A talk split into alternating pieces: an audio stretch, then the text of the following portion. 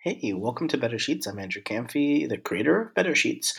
Uh, today's tip really simple, quick, and it's gonna let your eyes rest while you spend hours, days in Google Sheets.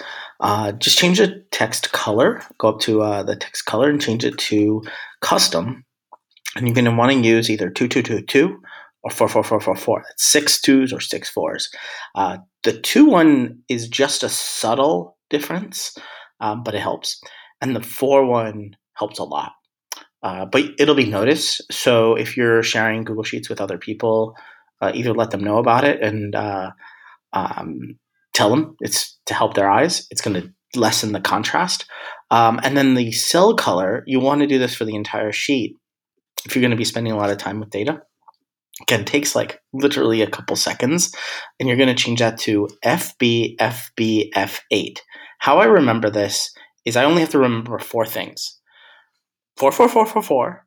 Facebook, Facebook, Fate. So FB is F- Facebook, FB is Facebook, and F8 is Fate. So all I have to remember to change the colors to like so your eyes don't hate you at the end of the day, uh, to decrease the contrast, almost make it look like paper you're reading.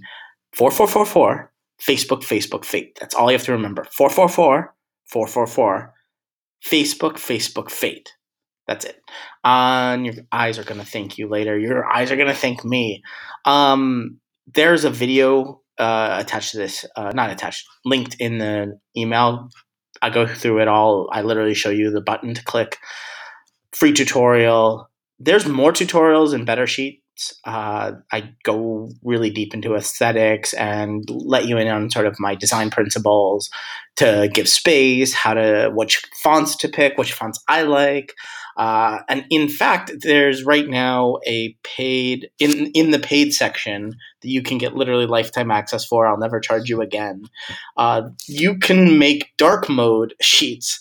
Uh, essentially, the same idea. Use custom colors. I, I share with you a little little trick to make the font better uh, than and because in dark mode you have the exact same problem that you're going to have in light mode where uh, it's going to be high contrast. And I and I when I say dark mode, I don't mean it's really dark mode. It's like you just change the background to a darker color, like the back the cells, and then change the font to uh, a bright color, but if you norm the way you normally do it, it's still going to be high contrast. I share with you exactly the little design trick to uh, make it so much nicer on your eyes. So if you love dark mode, go ahead, get access right now, buy it fully. I'll never charge you again, and you're going to get all the new videos I make for the rest of the year. Thanks so much for listening to this free tip. Hopefully, you uh, help your eyes not bleed. Please don't don't don't do that. Give your eyes a rest. Bye.